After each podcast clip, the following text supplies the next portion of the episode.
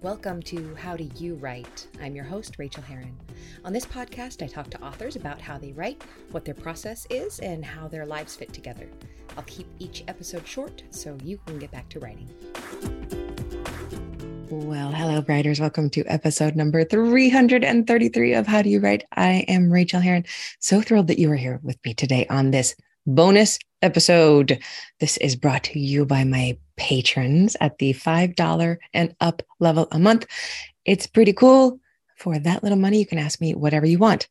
I will say that if you ask me something on Patreon on the platform itself and you don't hear back from me, do send me an email because Patreon only sends me about half of the notifications of things over there. And this one fell through the cracks. And Maggie, I am so sorry about this because this is an important question and I didn't get the notification. So I am so glad that you emailed me about it as well.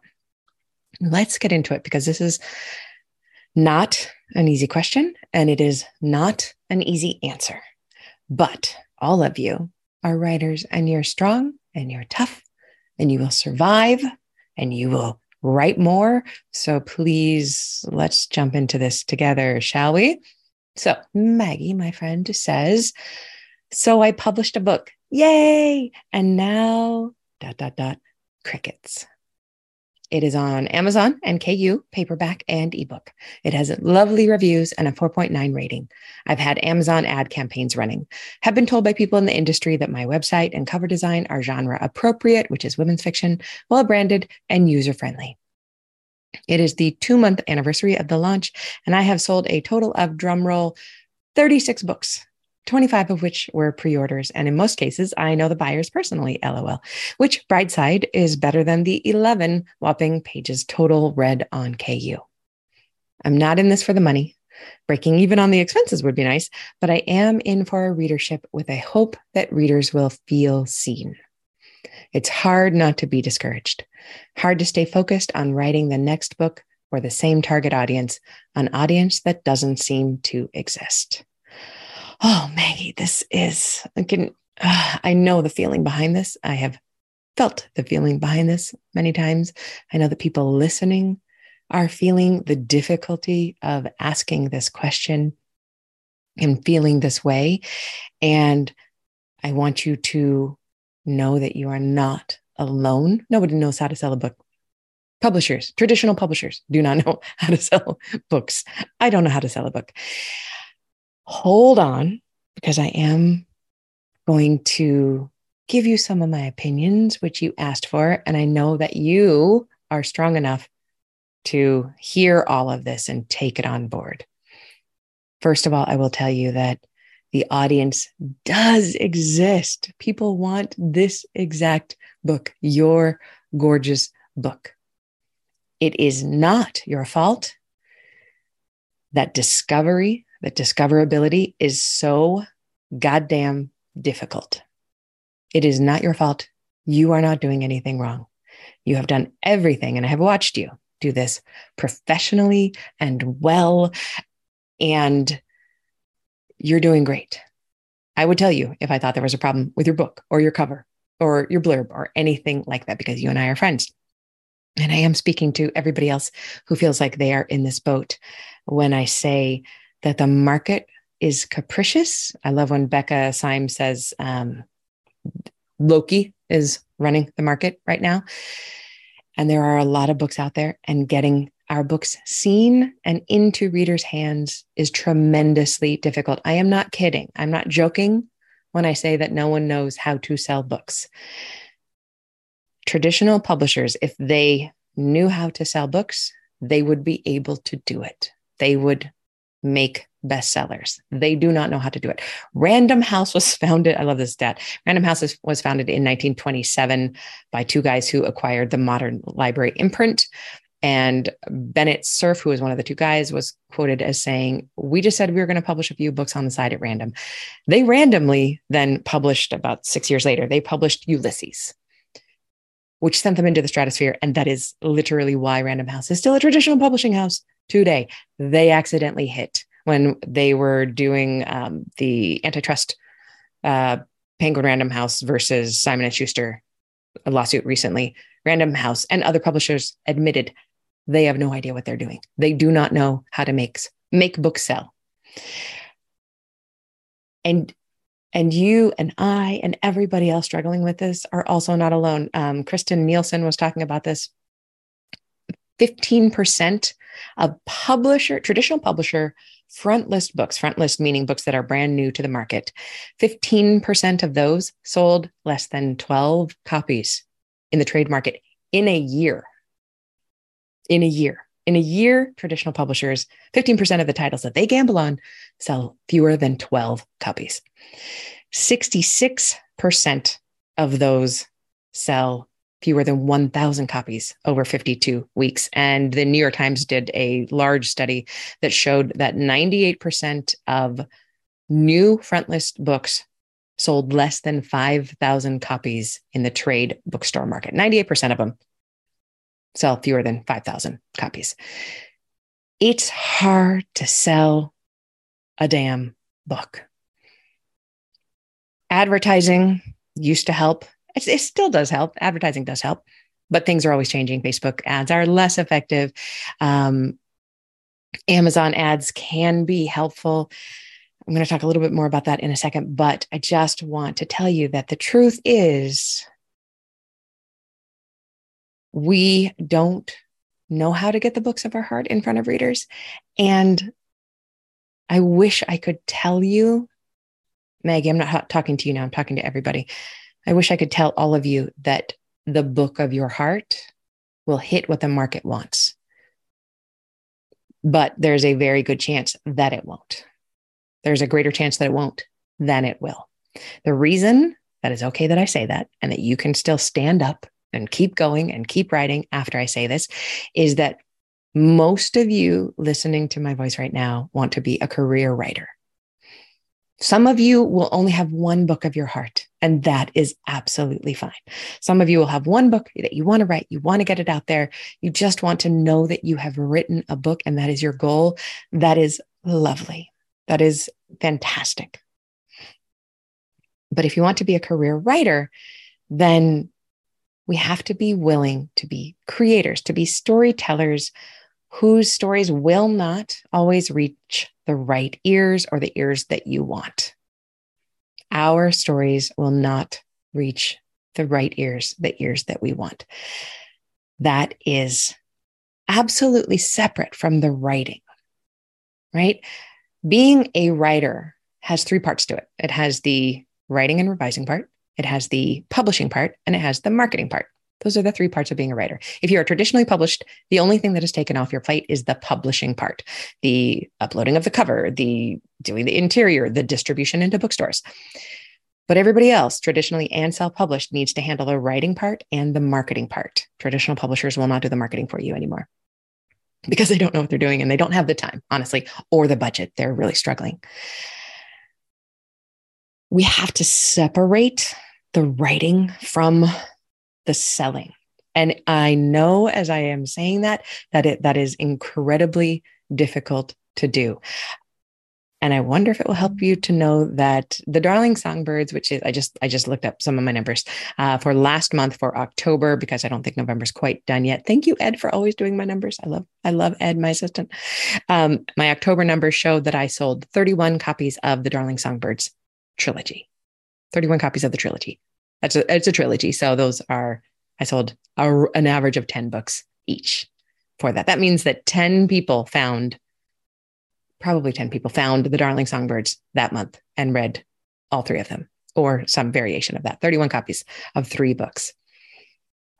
Those are books I love. They are great books. I really love that series. And it doesn't sell. It is not in KU. I have cycled my Cypress Hollow series into KU and it's doing okay. It's not doing great, but I will cycle Darling Songbirds in just to try it. Um, but that's what we're doing is we write the book of our heart and then we publish it and then it we have to we don't have to do anything. You don't have to do anything I say. But what I would encourage us to do and what I would encourage myself to do is to turn that into a product in my mind. And it is now just a product on the market. And I'm trying to make the best decisions about that product using everything I know about the industry.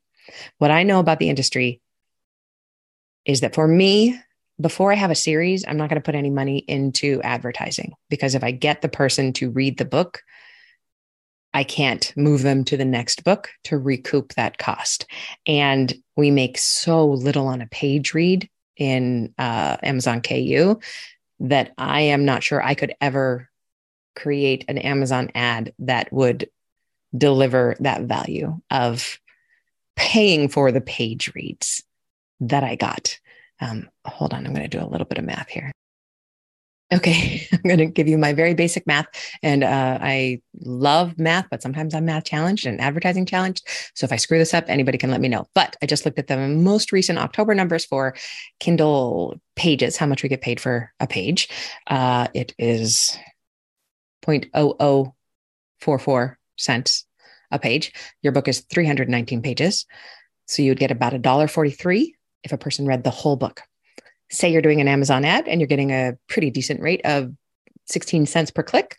And say you're getting one click in 10 as a conversion, which is a fantastic rate. We'd all be happy with that. That's $1.60. So now you're paying $1.60 in ads to get $1.43 from that book read, and they can't go on to the next one yet. I am not telling you this in order for you to turn off your Amazon ads. There are a lot of variables about this. You may be wanting to get them on your newsletter list, which is valuable for the next book. But I will ask you to go back to your whys of why you are doing this. And you said that to me really clearly in here. You are doing it to reach readers and not to make money. So if you're doing it to reach readers, you have to understand that it is really freaking hard to reach those readers. You're not doing anything wrong. And the best way to reach readers is to believe in the fact that they are out there. They just need to find you. And that's why you're writing them the next book. And in this way, we separate the writing from the marketing. The writing is what you would be doing no matter what, because you believe in this book and this series if you're doing it, if not, and again, Maggie, I'm going to open this up. I'm not talking to you, I'm talking to everybody. If you're doing this for the money, then there are questions you have to ask yourself about the market and how the market is changing. And will you follow the market? Will you chase the market? Is this not a series that one should be putting one's time and energy into because the market is proving that it doesn't want women's fiction from you or anyone else? Those are questions to ask. But when you're writing books, when we, I'm going to put myself in there because that's what I do, when we are writing books of our heart that we love, that we are passionate about, that we know that we would read as readers, and we're not doing it to make money, but we are doing it to find the readers who will, when they get the book in their hand, love it, then we just keep writing those books. We get to pivot at any time, we get to continue at any time. The hard part, and I know this is the deep core of your question. The hard part is how do we keep going when nobody's reading it and nobody's finding it, and we don't know how to get anybody to read and find it. That is when we take off our writing hat and we look back at those other two sections the publishing and the marketing. Marketing, who the hell knows? I'm um, never going to teach a class about marketing because, good Lord. Publishing, is this a time and I'm just going to ask you this. I'm not telling you whether you should or shouldn't do any of this, but um, perhaps you give the Amazon KU experiment, which can be good for new writers, uh, the, the first 90 days, or maybe you give it six months. And then if things don't pick up, if you're not getting more readers, more reviews, would you want to go wide with that? Are women's fiction readers more easily findable on other platforms? Where you could put the price to zero and push people in that way and try to get reader signups for the next book.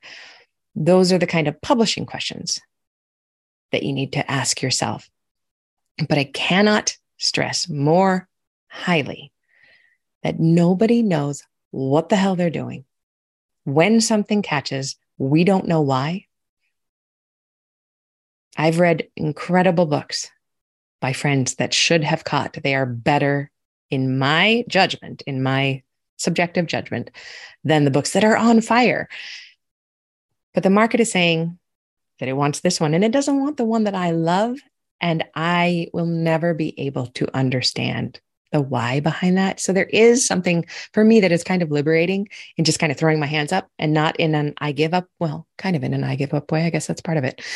I give up. I don't have to. I will never be the person who figures out how the entire market works so that I can hit bestseller lists regularly without worry, with ease, because I know how to do it. That is not going to be me. I'm not going to figure it out. So I don't have to try. What I have to do and what I want to do is to continue to write the books that I want to find on the bookshelf with the totally secure knowledge in my heart that if they are found by a reader like me, they will be loved. And also keeping in mind that I don't know how to find that reader, and that's okay too. So I can let that go. These are hard things that I am saying out loud to all of you, and I kind of hate saying this, but that is part of my job as a person who is always going to tell all of you my truth with kindness. The market is fickle, the market is driven by Loki. Nobody understands it, including traditional publishers who have a very vested interest in figuring this out. No one has ever been able to figure it out. So we need to find out what will keep us writing the next book. If we are a career writer who wants more than one book out there, what will keep us going to write and to love, to continue to love that next book. And I don't have any good, easy answers. I just want to let you know that you are not alone and it is hard. And I'm so glad that you asked this. And I am so sorry that Patreon kept it from me and you felt ignored. And I hate that because this is a, a big question. And I'm so really appreciative that you asked it. So thank you, my friend, for that. All right, there's just one other question in the queue this week, and this is from uh, Jill. And I'm just going to preface this by saying I'm going to read this question and then I'm going to tell you I don't know the answer. Apparently, this is the show that will never get you to anyone else to support me on Patreon at the $5 and up level because I'm admitting that I just don't know stuff. Oh my gosh, I don't know so much stuff. I do know some stuff, but there's a great deal more the vast universe more that I don't know. Uh, Jill says, Hello. Okay, my question is about independent publishing. I'm thinking about doing some children's books to go along with the online programs I now offer schools and libraries through my company, Page Turner Adventures. I'm very plugged into the children's book world and even had a picture book published with a small traditional press. But publishing softcover picture books, probably on demand, is new to me. I know Kidlit isn't really your thing, but I'm wondering if you have any advice on companies or services. I have used Reedsy to edit chapter books that I've written, and I will most likely use them again for copywriting and design with these books. So that's great. You're going to use Reedsy for the copywriting and design. Fantastic. Um, I almost know nothing about this. I know that Blurb, I know that people have liked them for print on demand. I do agree with you that probably on demand is a better way to go than offset printing, unless you want to commit yourself to a lot of 500 books or more and then the distribution of getting those into stores can be difficult. So an on-demand service like blurb or i want to say that i heard that even ingram spark is doing some soft cover but i'm not sure. This the reason i'm saying this out loud is that i would invite anybody who does have knowledge who has done this to hit me up on twitter or email or wherever you can find me. And if you have an answer for this i will send it along to jill uh, and uh, Jill, I am assuming you are a member of SCBWI. And that would be a fantastic question for their Facebook group or um, anything like that, too, because I'm sure that there are people who have figured out what the best services are.